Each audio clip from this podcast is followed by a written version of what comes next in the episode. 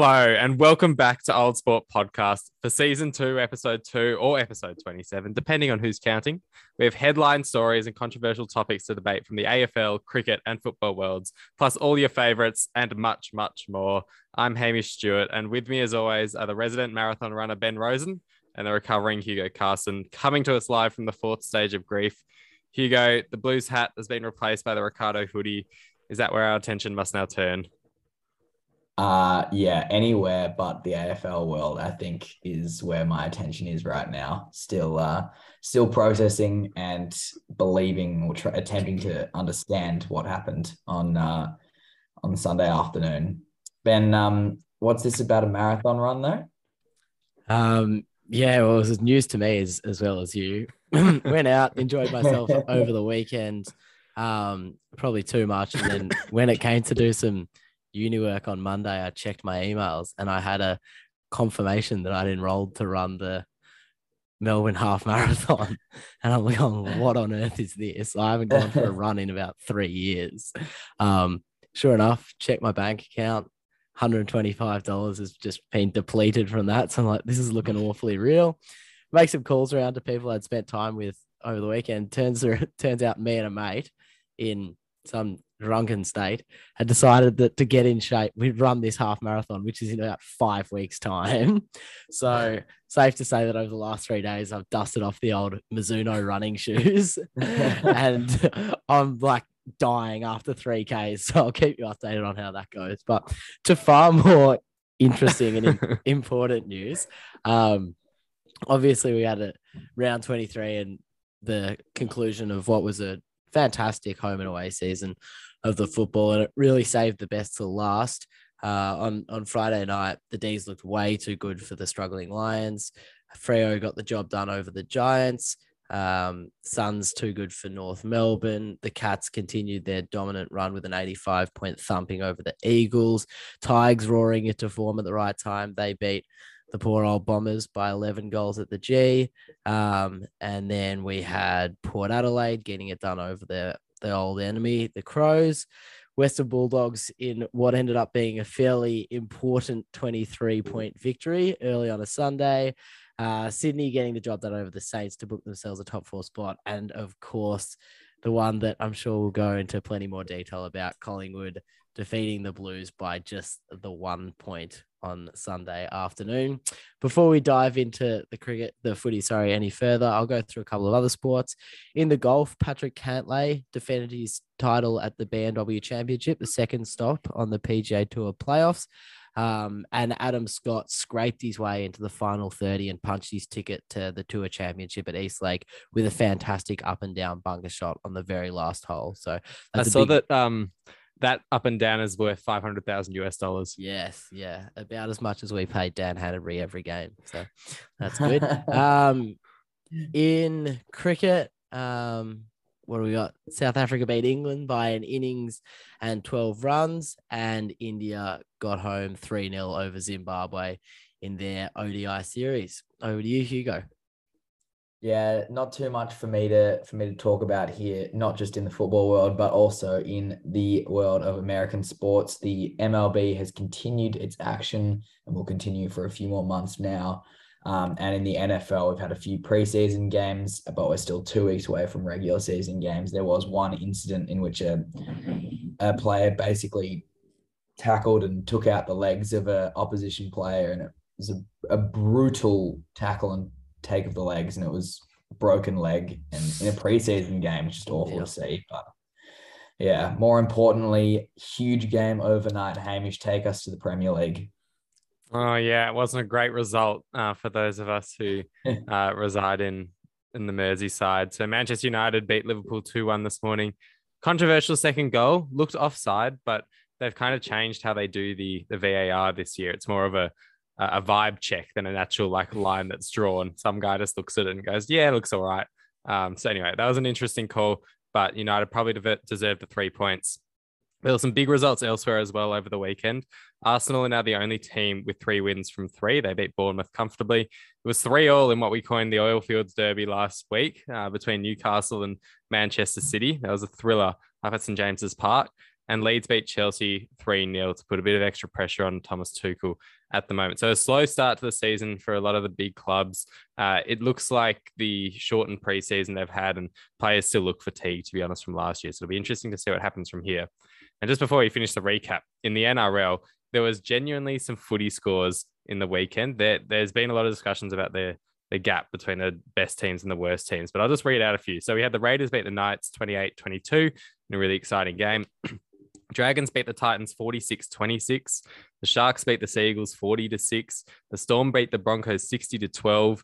The Eels beat the Bulldogs 42 to 6.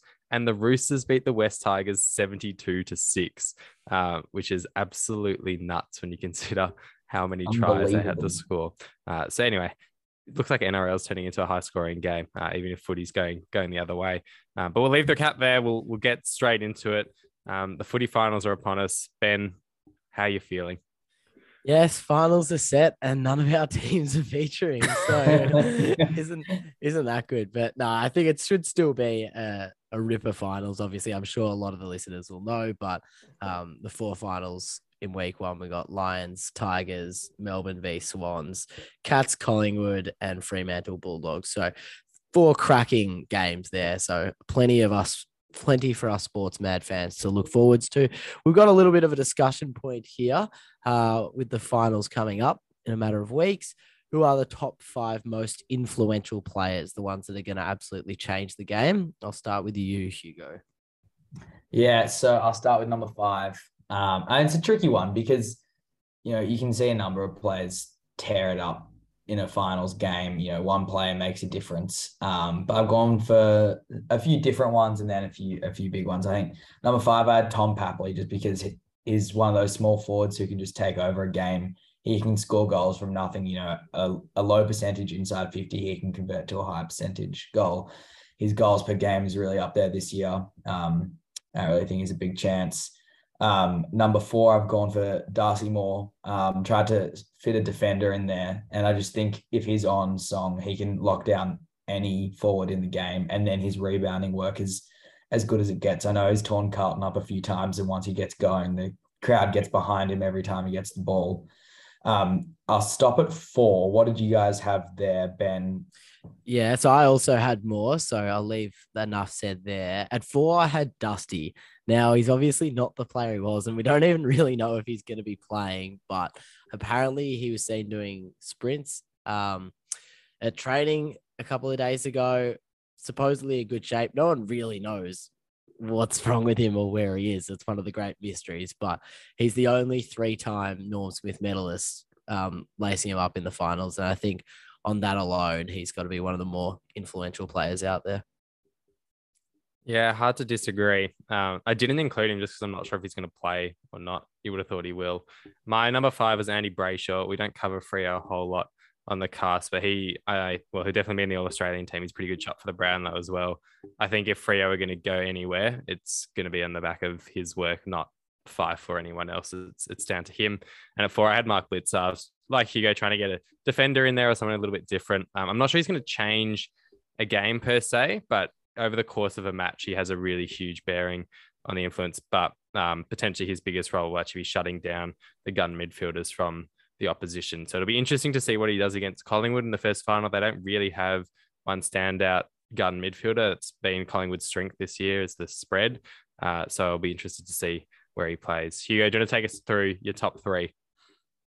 Yes, of course. So from here, I really think I couldn't go past one man who's who's really dominated the entire season. The only thing is his recent injury. He's probably the best forward in the comp, and they've even started putting him in the in the middle, and he can just tear games up and has been the most important player for Geelong in this big stretch. That's Jeremy Cameron.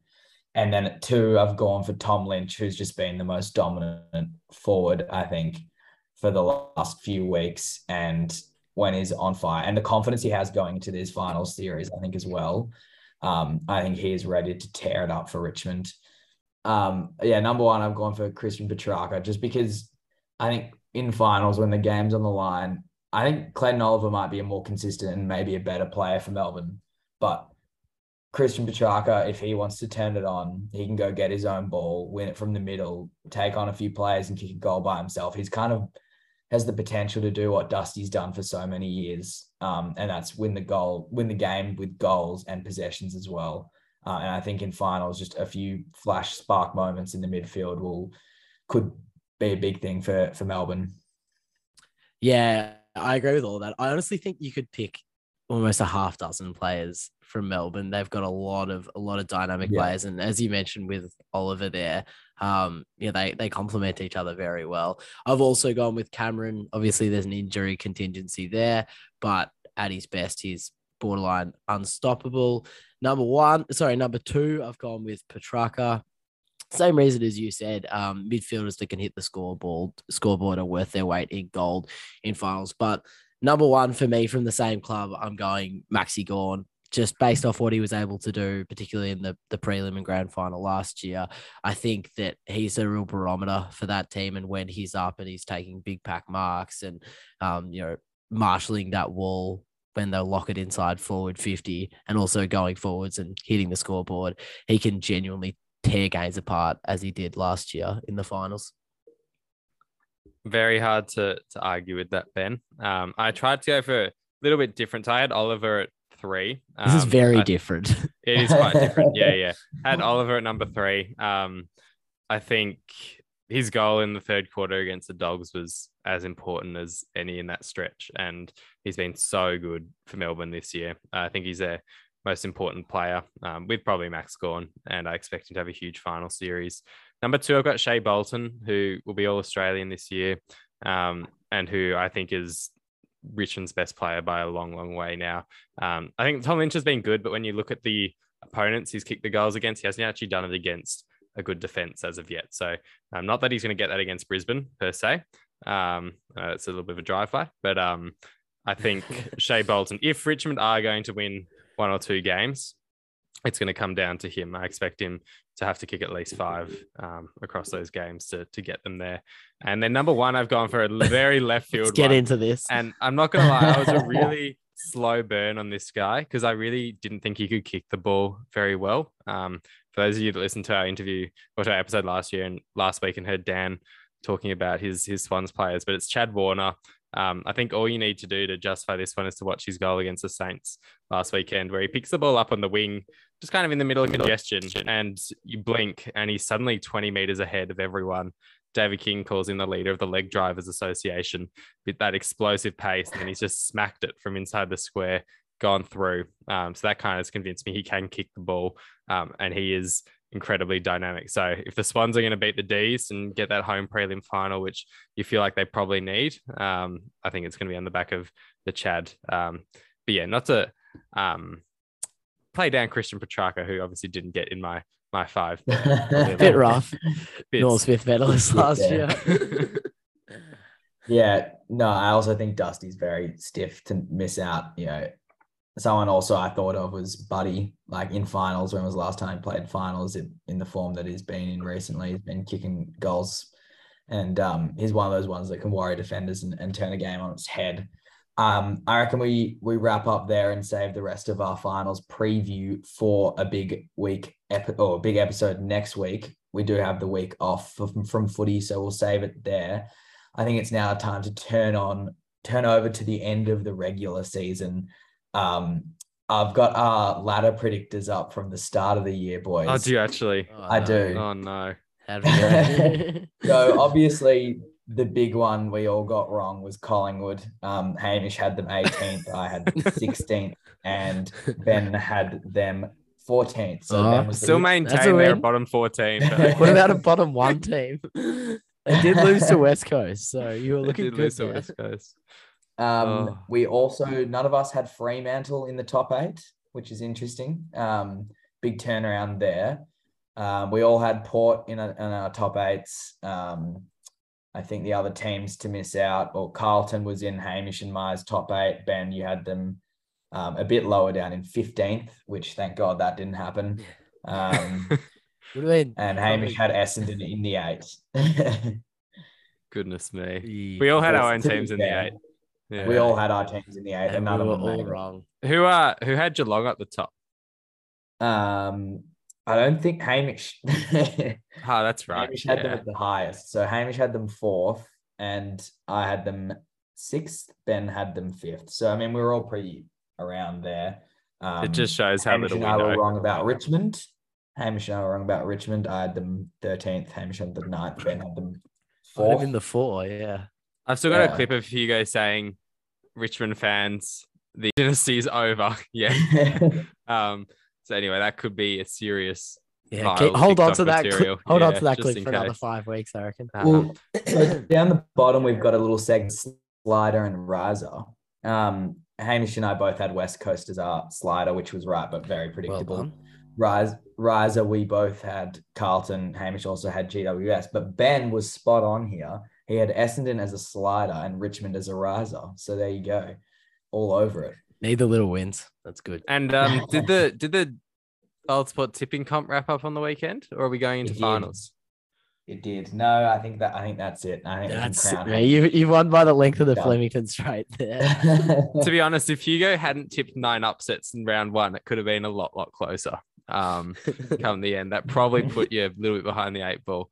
Um, but anyway, yeah, it shows how little none of us really know before the season, and to be honest, none of the No pundits do one- no either. pundits Um, do. but it's the best time of year to be making these predictions. Uh, so, having considered all that, do we have a most disappointing team of the season? Because there are some serious contenders here. Um, West Coast, I know there's like at the start of the year, there was some extenuating circumstances with COVID and stuff, but they were just horrible for most of the year. Um, North went backwards as well. Obviously, Essendon had a shocking season. GWS for their list as well. Um, it's hard not, as I'm sure you guys uh, feel as Carlton's and Kilda supporters, not to be disappointed as well in in the outcome. So Port Adelaide as well, finishing home prelim last year, missing the finals. Um, Yeah, So plenty of options. Was- they're the team I was going to mention was Port. Um, and I mean, when you start the season the way they did, I think I remember saying that you know even if they play as well as they can, you're bound to drop games. And when you start zero and six, I think it was, it just gets too hard from there. Like you drop one or two games, and then you've lost eight for the season, and then you know you play against the best sides, which they did at the end of their run. Um, and you lose a couple games and it's over. Um, so I think from Port fans, it'd just be uh, just be thinking about those first six games and how you know you end your season so early. Really, um, I mean you you've got some ex- like Rosie and Butters all very exciting, and and you know they're going to be guns. So there's some excitement there, but this season was definitely disappointing. Um, we can deep dive into Carlton in a second. surely, surely it's Essendon though. Like, I mean, Essendon went from being tipped by some to win the whole thing, tipped by many to make the four, tipped by everyone to make the eight, to losing their coach, and they're now this sort of point of public ridicule. How could it be anyone else? it all depends sorry, what Hamish. The, the, no, I agree. Um, you know, I'm not going to stand up for Essendon. um, the I guess the thing is, it all depends where you judge it by. Like if you judge it by Carlton halfway through the year, um, they're obviously going to be the most disappointing team because at eight and two, you just have to play finals. Um, but I guess the thing that's specific to Essendon is that you can judge them at any point of the year, and no matter where you judge them from, it's still a disappointing season. Like even with five rounds to go, the fact it got such a debacle off the field now the whole club's kind of just rather than being blown up as we've mentioned a few times on this this podcast it's kind of just been uh i don't know flattened i guess um leveled. leveled exactly which is not really what we're we're going for so um yeah i think there's plenty of of disappointing teams i don't know which three of us though would be most disappointed because the saints also had a really strong start to the year and looked top four chance for a, a lot of it so um yeah we can you know um compare the the utility we each feel in terms of the disappointment um Just but yeah, comparative Hugo's- tales of woe.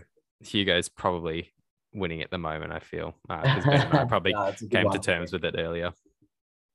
Um, yeah, I mean, you you think about the game against Collingwood, and it's just I've never felt that feeling before. In So, can we get in into this? Can we yeah, I think it's time.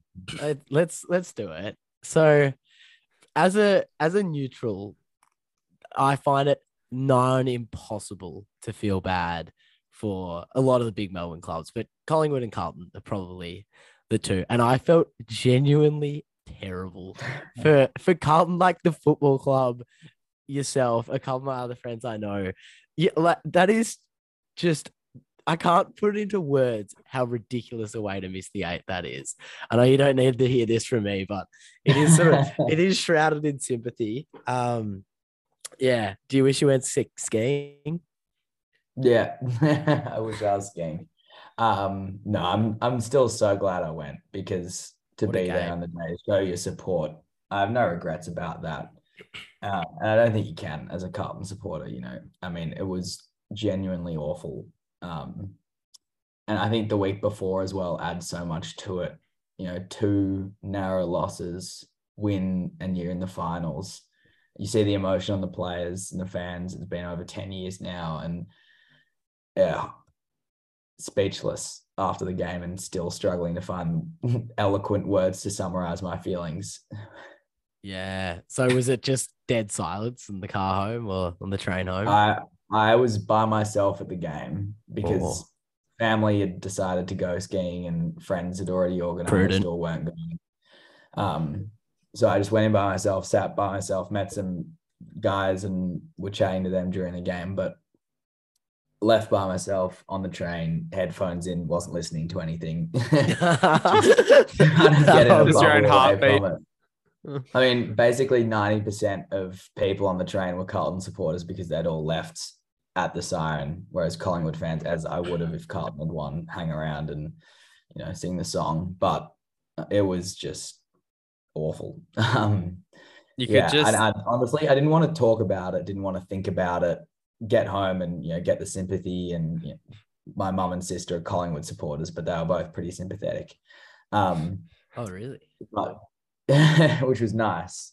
Sister less so, but mum apparently mum was barracking for Carlton, so I don't I don't know about that, but um I didn't want to think or talk about it. Yeah, I just couldn't think about the game or or just cause more heartbreak. And then finally in the last few days I managed to accept it and watch Michael Voss's um press conference, which any Carlton supporter who hasn't listened to it definitely recommend it. It talks a lot about feelings the players are going through, what he preached at the end of the game, and you know it's all the right things. And I think Carlton's got some great leadership. You talk about Patrick Cripps in that game, like he, that man is built to captain Carlton to finals. Um, I'm just gonna I'm just gonna take you off on that one because I think they lost because of a lack of leadership compared to Collingwood anyway. Um, because when I, I I tend to agree in defensive structure. but when that um, guy had the ball, um, was it Durden who just bombed it to the pocket Yeah, to should have kicked. Cripps was literally standing next to him, and Cripps should have been saying to him, kick it to. Harry McKay, bomb it to the top of the square, and we'll rush it through. Like he had to say I that. He that's just stood there silent, and he just and didn't say anything to him. And obviously that's just one moment, but you feel like there was a whole lot. And Jacob Weitering at the other end, when there was that final play, didn't trust his team to wrap back around him, so he didn't come up at the ball, and that meant Soward had the the outnumber at the back.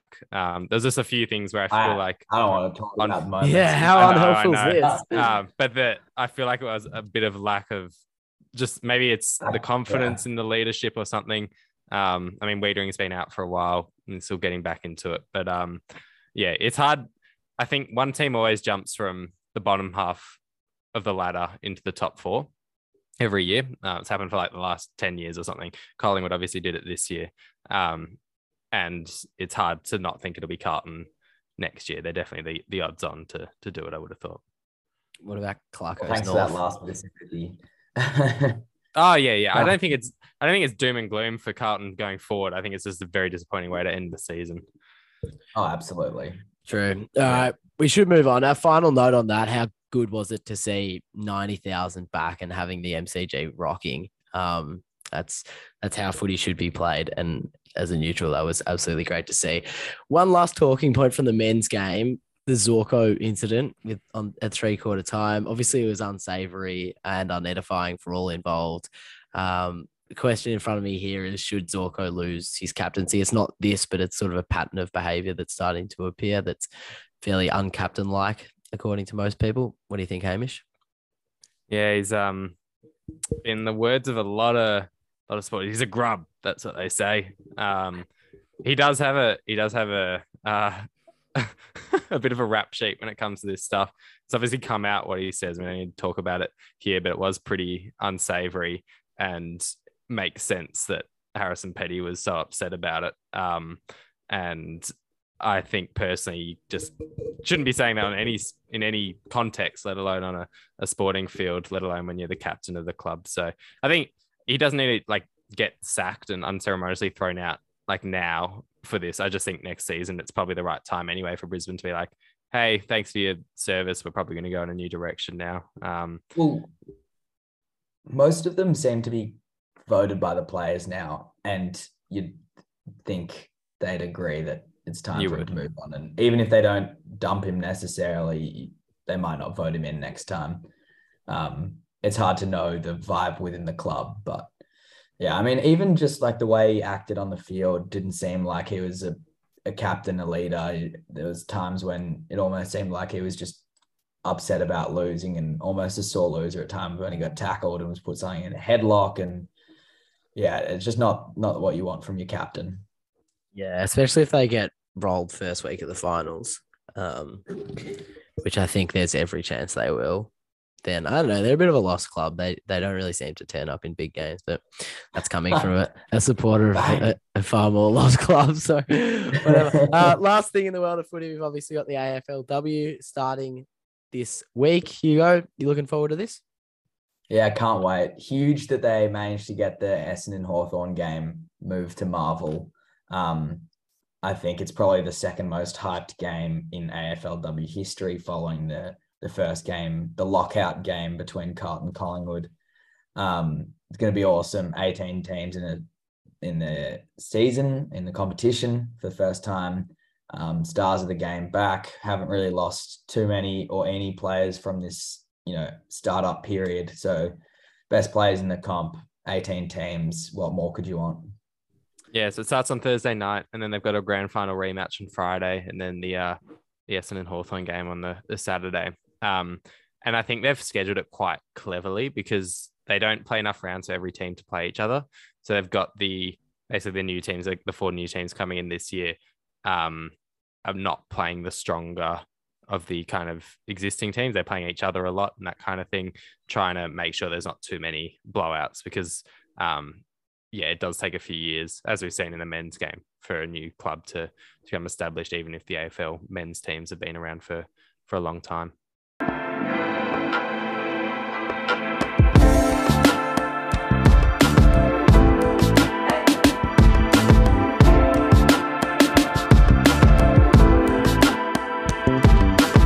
Awesome. Shall we move on to a few minus minor points around the sporting world? Um, focusing mostly on cricket. Uh, so we had the first test of the England versus South Africa series, a series I was very excited for, given you know always follow English cricket pretty closely with Ashes always just around the corner, and then South Africa tour coming up to Australia. So it was a really fascinating one, especially with um. Well, another reason is the the England win against New Zealand recently and the form they've had, and India to be honest. Um, but they lost. they got smashed. yeah, absolutely smashed in basically two days of cricket without rain. It went for just about two days, two and a half days of actual cricket. And they got rolled by an innings, and it is the death of Bazball. Can you confirm, Hamish? yeah, that's it. Um, it was fun while it lasted, but that's not how you play Test cricket. It's not sustainable. No, no. I think um, this pitch had a bit in it, which was always going to be the problem. And if you it just seems a bit because cricket is so played above the shoulders. Like the whole game is mental.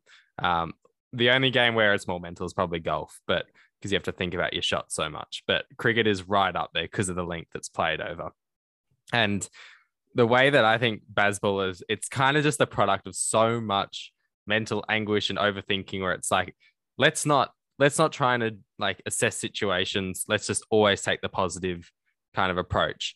Um, and the way you interpret that's got to be really careful, I think, when you're playing because otherwise your your losses are going to be really ugly. Like you won't have the gritty kind of, you know, see out a whole session worth of really good bowling um, on a pitch that's doing a lot because you're going to be thinking, no, that you know, if I lose a wicket here, we're going to be three for ten rather than me having a swing and getting to thirty or whatever. Um, And I think, moreover, um, the bowling attack they were facing from South Africa is serious quartet. Uh, I think I think they're the best in the world when you got a four-person bowling attack. Um, so Rabada, Jansen, the big left arm swinger, Nortje, the the enforcer, bowls well over 150 k's an hour, and then Ngidi, um, who can do a bit of everything, and then the spinner Maharaj as well. So it's the first test they've ever all played together, and um, it's exciting for South African cricket. Exciting to see them come to Australia as well because their batting's still pretty vulnerable, I think, um, but their bowling is seriously strong.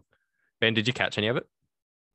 Um, no, just just highlights, but you're right that the four seamers um, will be a serious handful on Australian bouncing pitches, I reckon. And um, yeah, batting's batting's definitely going to be the issue for them if they're going to be competitive against us. They'll just need to make runs, but their bowling stocks are, as you said, probably best in the world, right up there with ours.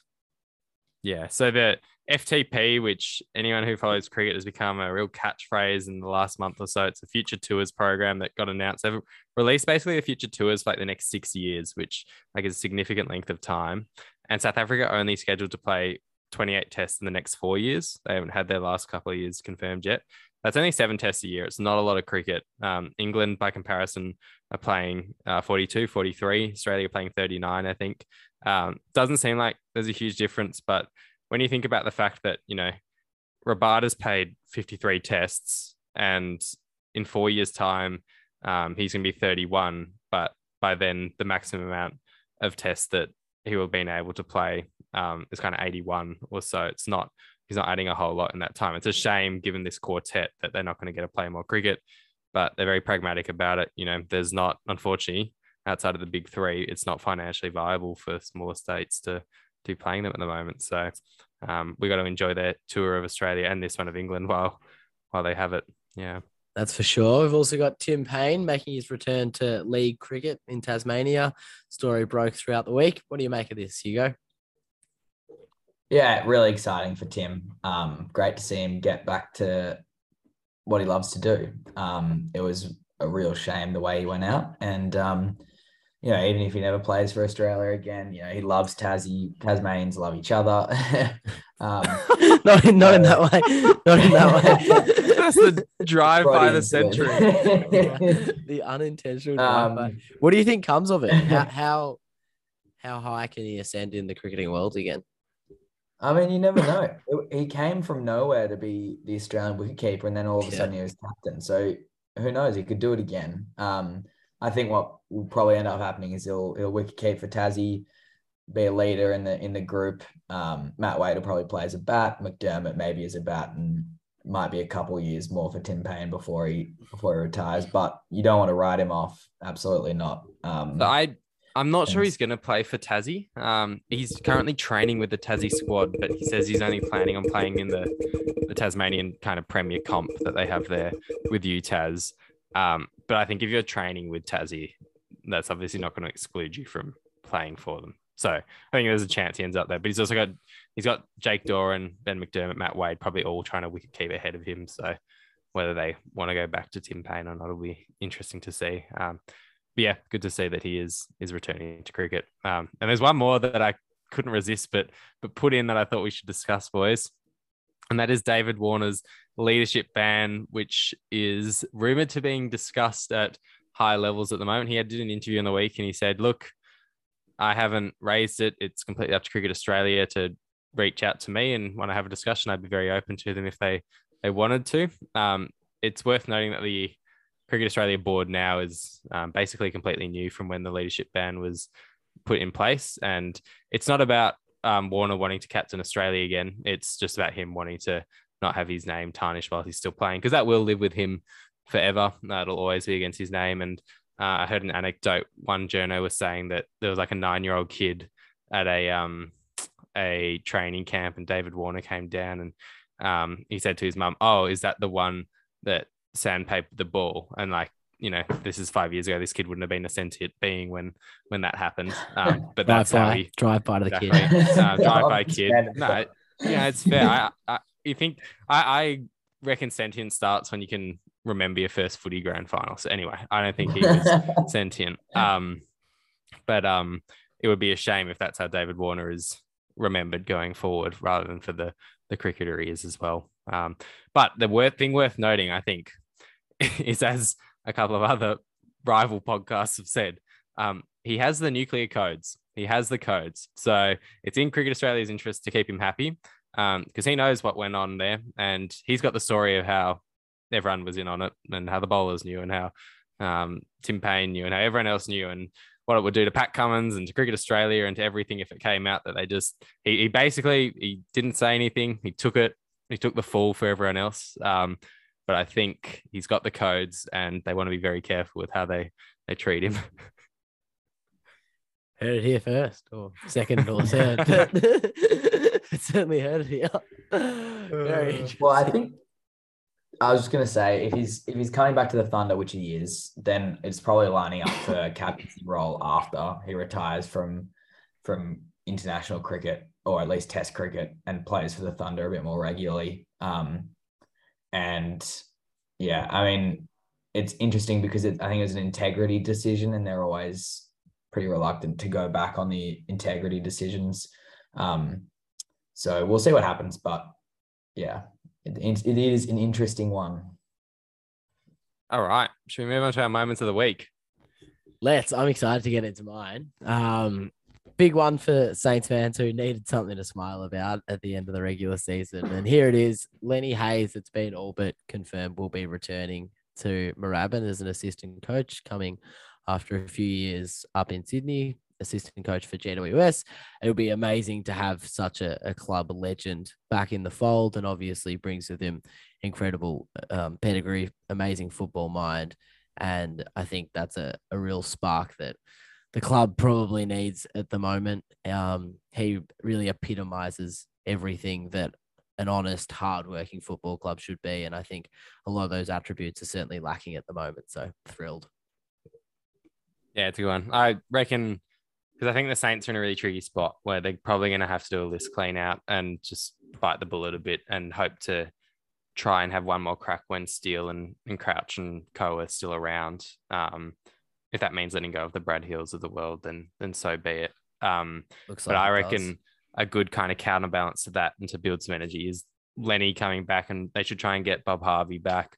Um, they should sign up Rick, Nick Riewoldt to be Max King's goal kicking assistant rather than Jarryd Roughead. You know, they should sign um, up Nick Riewoldt on a two year playing contract.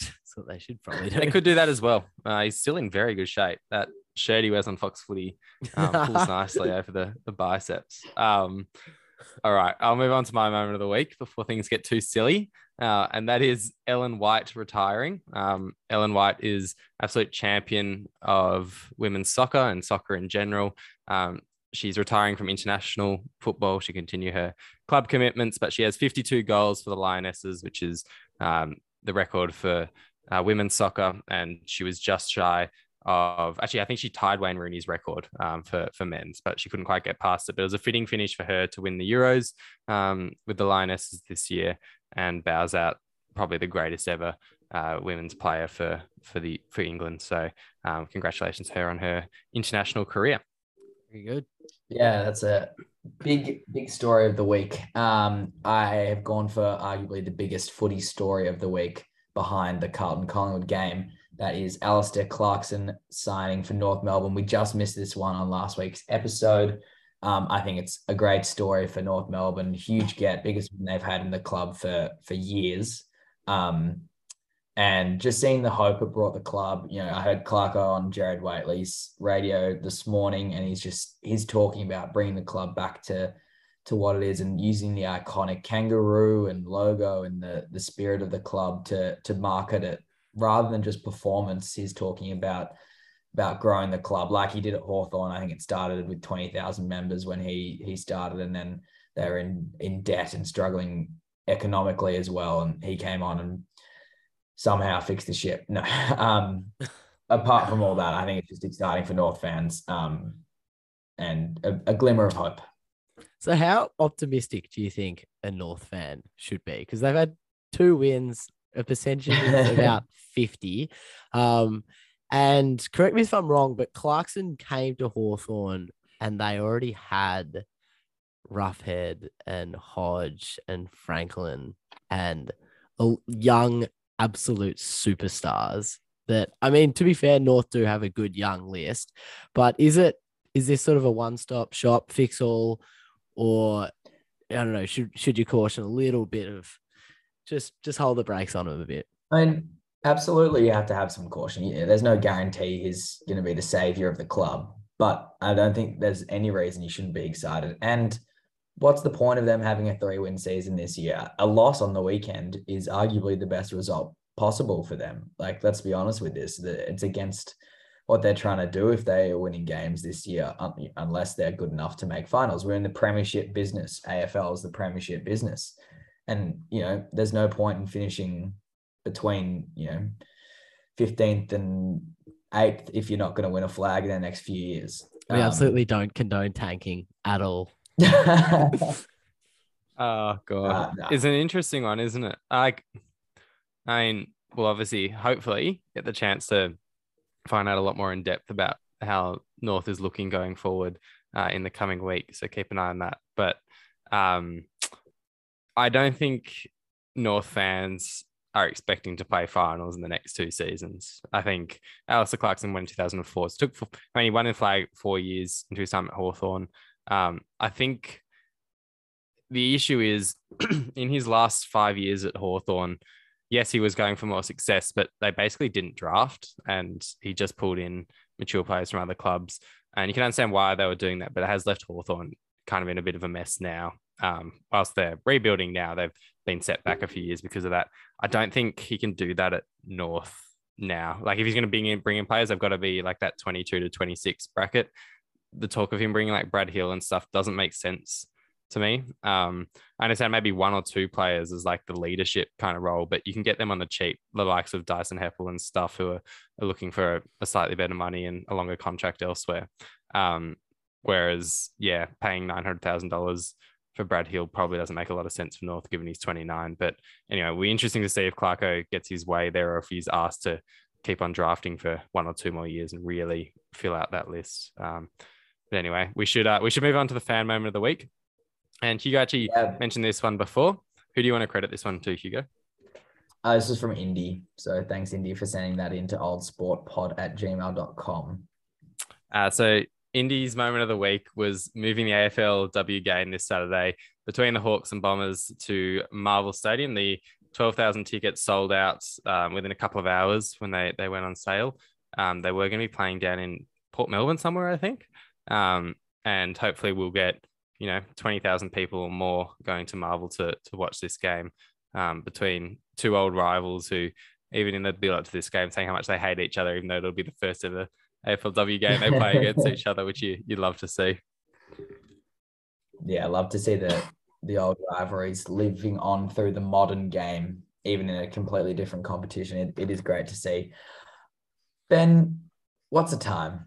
Well, I was going to ask Hamish because I understand he's been he's been traveling around a lot over the past 24 hours. So, and I don't have a watch on me actually. So, Hamish, have you got a your handle on the current time zone? I don't, Ben, but um, from what I've heard, from what I can gather, it is time, whatever the time is, for Australia's and the world's favorite podcasting segment, Hit or Miss.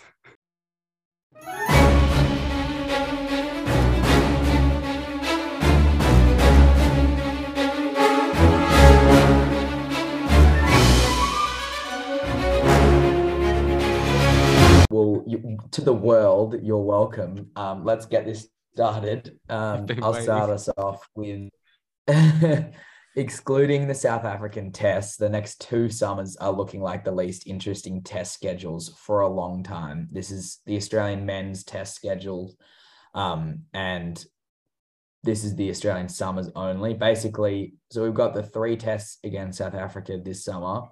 We also have two tests against the West against the West Indies. Woo! And then for whatever reason, in next summer, 2023 24, we have two more tests against the West, against the West Indies and then three tests against Pakistan. It's bizarre. I've never known Cricket Australia to do this. And of all teams, West Indies, I'm all for you know smaller teams touring Australia. It's it's great to see them occasionally and and support them by getting them over here. But West Indies twice in two summers, it's I mean, you can tell my opinions on this, but it, I just cannot wrap my head around it. um, I look, I think it's a hit. Um, but I think excluding this South Africa to South Africa test is a big kind of qualification. I think if you didn't exclude them, then it'll be a tricky question. Um, because there was a summer a couple of years ago where it was um, Sri Lanka and Pakistan, I think. And look, I I'm on the same page. Yeah, I don't like playing the same test team two summers in a, in a row. We did it with India. It's same old stuff, you know. Um, yes, we got yeah. beaten twice, didn't help the cause. Um, but regardless, you want to see different teams coming out each time. And if it was such a big deal where they had to play a certain amount of tests, I'm not sure what happened. They could have just played a three or four test series in, in one summer in one hit rather than bringing them out a couple of times. Um, hopefully, it does good things for West Indian cricket. Hopefully, uh, they put on a kind of a show and a bit of fight and stuff. Um, they'll get their draw in Sydney where it inevitably will rain for half the test match. Um, so I guess then it's one test match series and you never know what can happen. Um, yeah, it is a hit. You obviously want to see. I'd love to see New Zealand here for one. Yeah. Um, India's India's always at well, the last two series have been cracking, even though we've Bangladesh. lost. Um, yeah, I wouldn't mind Bangladesh, Sri Lanka, yeah, but it's still one of those things with um Hi, international listeners. Sorry, sorry, everyone. Um, international Test cricket, like the talent pool is not that deep, and it's stretched even thinner when traveling teams come to Australia because it's so challenging to play here. So, I mean, you'd have to really dig into the archives to see if there have been two consecutive summers that were less entertaining to truthfully answer your question. but I, it certainly doesn't whet the appetite. That's for sure. I'd honestly rather play Bangladesh or Afghanistan twice. I think we play one test in, against Afghanistan and Australia in the six years or whatever that they've released, and we play West Indies twice in two summers. Anyway, we could talk about it for a while, but let's move on. Keep the segment interesting. Hamish, what's your hit or miss? All right. Uh, my hit or miss is coming back to the footy world. Uh, I'm keen to get your, your take on this. James Hird deserves equal consideration as all other candidates for the being the next Essendon coach. Hit or miss?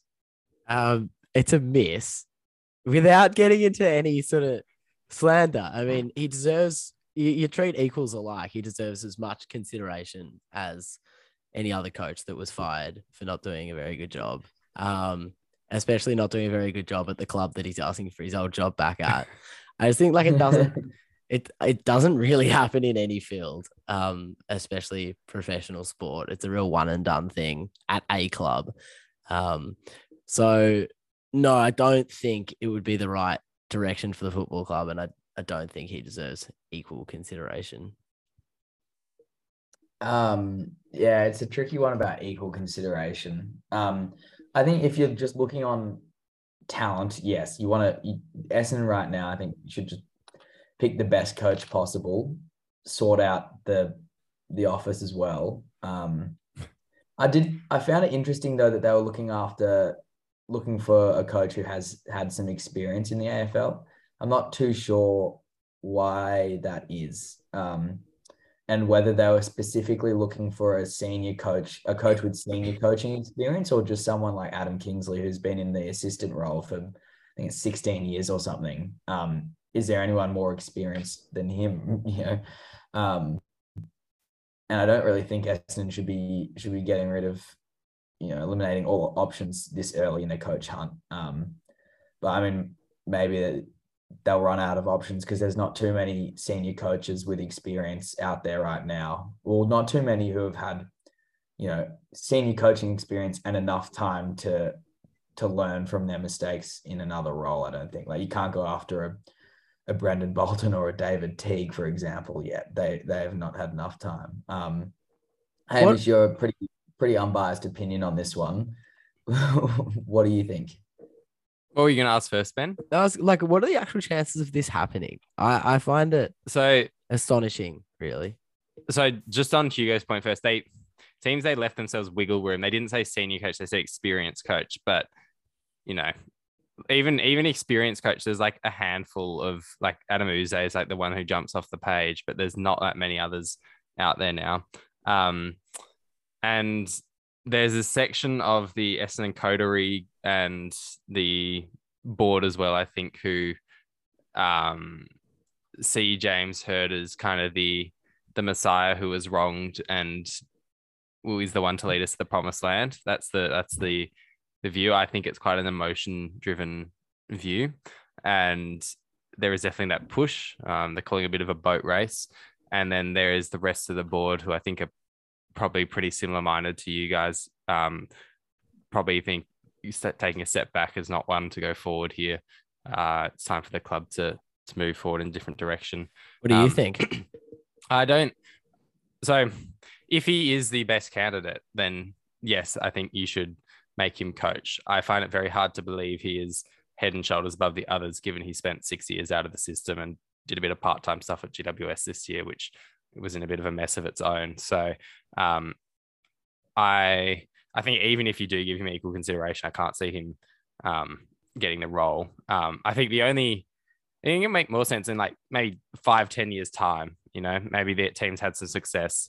Um, it's moved forward. I don't think the team will really have moved forward till they have some kind of element of success um, to to think about. I think the shadow will hang until then. So it could happen. It definitely like is a possibility, um, which is a little bit concerning to think about. Um, but yeah, it'll be very interesting to see what happens. Hugo, finish us off. Oh, Ben, finish us off. Oh, that'll be me. Um, mine's, a, mine's a pretty simple one, short and sharp. The pre-finals bye should get in the bin. Um, I think it's a hit from me. I I get the I get the argument. I mean, we were all up in arms when I think it was Fremantle rested their entire team before finals because they had nothing to play for. I get I get the points. It's funny. every every year it comes up and the fans are you know it's the worst thing possible for fans and for the footy footy world. Um, I get for the the competition it makes sense, but getting the bin hit for me. The other thing they say is that it um, improves the standard of finals. Do do you ascribe to that? Um, yes and no. I think um, it gives a chance for the best players to be fit and ready. Um, but I think with finals, I mean, last year we didn't get great finals. I was going to say in finals you tend to always get good games, but yeah, last year we didn't, and there was a bye. So there were two last year. Yeah, it was a pre-grand yeah. final bye and it was a bad grand final. So yeah, um, no, get in the bin. yeah, it can get in the bin. Absolutely. Um, it just saps the momentum out. And this week is kind of it's doable because I have the awards tomorrow night, probably the night that this is released. We'll have the All Australian come out and Rising Star and all of that. Um, and we've obviously got the women's AFL to keep us um, interested in the game for for this week, and that's something looking forward to. But it's not you're not watching the women's AFL as a substitute for the men's. You're watching it as its own competition. Exactly. So I don't think it should be used like that. Um, so I think so. Ross Lyon and Brad Scott were the two coaches who were notorious for resting their players in the final round. But like those games were funny. Like the game when North Melbourne played Richmond with literally their VFL side, lost, and then beat them in that elimination final the next week and ran over the top of them in the last quarter. Um, was pretty funny as a neutral um, to see um, at the time. Obviously, things changed a couple of years later, but I don't think it was introduced before 2016, and that was an awesome final series, um, especially the dogs yeah. run. Um, but I don't think it's. I think okay. The what they will do in the future, I think, is have the play-in tournament like we talked about last week, um, and that solves the problem. I think for for everyone involved. But yeah, at the moment, just get rid of it. It's just annoying for everyone. Yeah, and I think the AFLW argument is also an important one, and it has been used as you know, if you're that obsessed with footy, you know, watch the AFLW this week. That's your replacement, or you know, it gets its full spotlight, which I think it does deserve. But also, we're interested in this specific competition that's run for 23 weeks and has built momentum up to the final series. This the AFLW is a is a great competition, but it doesn't safeguard your your want for want a need for these finals competitions to start now. Um, especially with the way it finished. I think the Carlton Collingwood last game of the home and away, uh, sorry, second last game of the home and away season. Sorry, Saints fans. Um, oh, how, how could you forget? um, Yeah, no, I think we're all in agreement here, though. Awesome. It's time for the next segment, which is uh, on this day, on this week. And it comes from a sport that we, I don't think, have mentioned on the podcast yet. Sport. Um, Oh, not this again. um, but it is from the UFC and it is from 2016, the 20th of August. Conor McGregor defeated Nate Diaz. Um, and I, even I remember this fight happening. So for, for me to remember, then it obviously was a big fight. And um, I think uh, UFC has only grown from there. And a character like Conor McGregor is one of those figures that you know takes over the sporting world for a couple years, and and they're the ones we watch sport for. What's what's old mate Conor McGregor doing nowadays? Is he still in the octagon? Uh, Nah, as far as I'm aware, he doesn't fight anymore. nice. But not an expert. Why would you want to get punched in the head like any more than you Money. absolutely had to? But I mean, he's got all, all the money in the world. Surely Yeah. the incentives disappears very quickly. But I think they're all addicted to it. It's like any other sport. You get addicted, you think you're good enough, you make money off it. You have the thrill. They're built different to, you know, your football or your cricketer, but They are both up top and physically, I think. yes. Gee, Drive by central today. Yeah. Um, yeah, we are on fire. Yeah. Um, Yeah. no, good one, Hugo. That's a slightly different one. Uh, the what six year anniversary? How exciting! Um, yeah. You're we gonna tap forward- into a market that I would say we really haven't drilled into yet. yeah. Well, Sorry. moving on from the from past events, let's move on to to future events. oh, it's a We'll great segue. in the- in the cricketing world. We've got the England versus South Africa series continuing. I think the next test starts in a couple of days. So hopefully England can fight back and we see a bit more Bazball or at least a, a close game there. Um, we also have the Asia Cup starting the next week. So that'll be exciting for all cricket fans to watch some.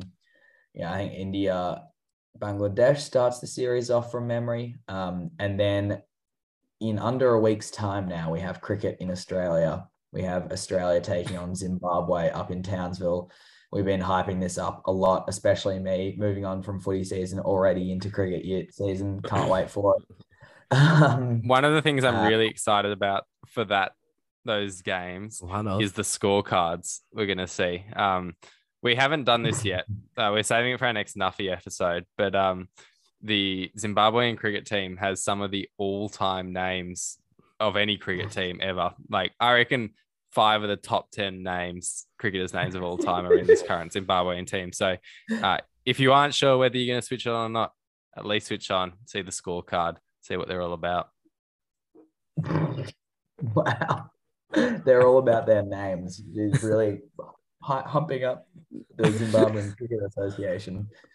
Um, in the world of US sports, we again just have uh, Major League Baseball continuing. Uh, it is an interesting transition period, though. The Yankees seem to have lost a lot of form and may drop out of of World Series favoritism, uh, while a few other teams fight for um, a wild card berth.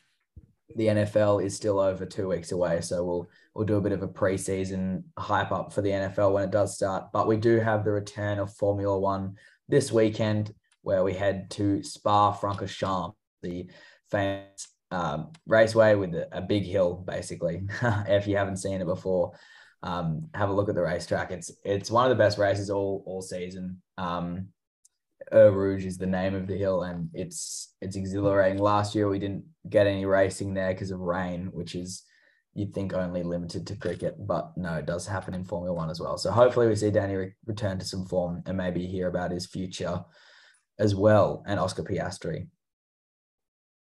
Nice one. Um, well, in the soccer world, there's actually not that many really exciting fixtures this week. There's a lot of interesting ones.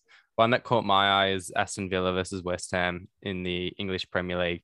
Uh, for another reason than West Ham have lost their first three games. Villa won one, lost two. So they're both teams really under pressure. Um, managers under pressure as well. So there'll be big ramifications for that game depending on the result. Amazing. All right. So in the immediate future in the AFL, we've got the bye and the AFLW to look forward to. But obviously, just on the horizon, we do have the AFL men's final. And we will be bringing you a massive finals preview on our next episode, including hopefully insights from the fans of all eight clubs. Unfortunately, our interview with Nat Fyfe fell through. So if there's a Fremantle, Fremantle supporter out there that wants to have a chat to us about their club, feel free to jump on, shoot us a message. Um, in the golf, we got the Tour Championship coming up this week, the sort of crown jewel in the PGA Tour schedule. Top 30 players on the money list, all battling it out at East Lake in Atlanta. Always good fun. US Open next week in the tennis. So hopefully King Kyrgios can keep up his good form. And a bit further away than that, next month, we've got the President's Cup golf potentially with, potentially without Cam Smith. We'll have to read the tea leaves on that one. Nice one. Um, should we run through some some tips and, and bold predictions for the week ahead. Um, Hugo, yeah. you started out. I'm not sure it's that bold, but go on anyway. well, before we start discussing everything, I thought it might be. I I've said that Australia is to lose at least one test against South Africa. I think a bold prediction it would be very bold to say we'd we'd lose two tests. I think it, it could be a drawn series, but I, I do find it hard to see Australia losing two tests at home, even to South Africa but I think there's a, a decent chance we'll lose at least one game. Um, but hey, they're bold predictions. Let's say South Africa are going to win two. Um, I got a sophisticated one. I think that the Saints will land De Goey some outrageous four $4.2 million contract over five years. I think he's going to get embroiled in another huge scandal this off season, which is going to completely mar his entrance to the club. And I think the whole thing is going to be a complete bin fire disaster, and the Saints are going to be bad forever. that that is very grim reading. Um, and I'm sorry, Ben, for your future as a Saints fan. If when's right. the where's the bold part of it, Ben? Where's the, where's the Sorry. uh, it's not it's that it's stage not... of the episode. Yeah, it is. Um, I'm gonna go for a real left of of field one here. Uh, I think this is gonna be the the one day series we've been really hyping up Zimbabwe versus Australia. There's gonna be a breakout series for Innocent Kaia, um, who's a young batsman. Actually, he's not. He's now 30. Um, seems young, but he only made his debut last year, so he's young in his international career. Um, bats right-handed and uh, made his debut against Scotland last year. So I think it's going to be a breakout series for him. Um, hopefully, get his his top and score. What are you basing that on? I've just been clicking through some Zimbabwean national cricket team players, and I really like his flick off the hips. So I've done my research, man. You're the new Rick Finlay of the cricket world. yeah, call me Sir Swamp Thing. Yeah. oh, amazing. Uh, very good, lads. Thank you very much, listeners, for sticking through with us to the end. Please join us next week for a massive episode previewing the AFL finals, as well as wrapping up all the, the results from the week before. And as usual, we'll be giving you heaps of tips, features, bold predictions, and Australia and the world's favorite podcasting segment, Hit or Miss. Thanks for joining us.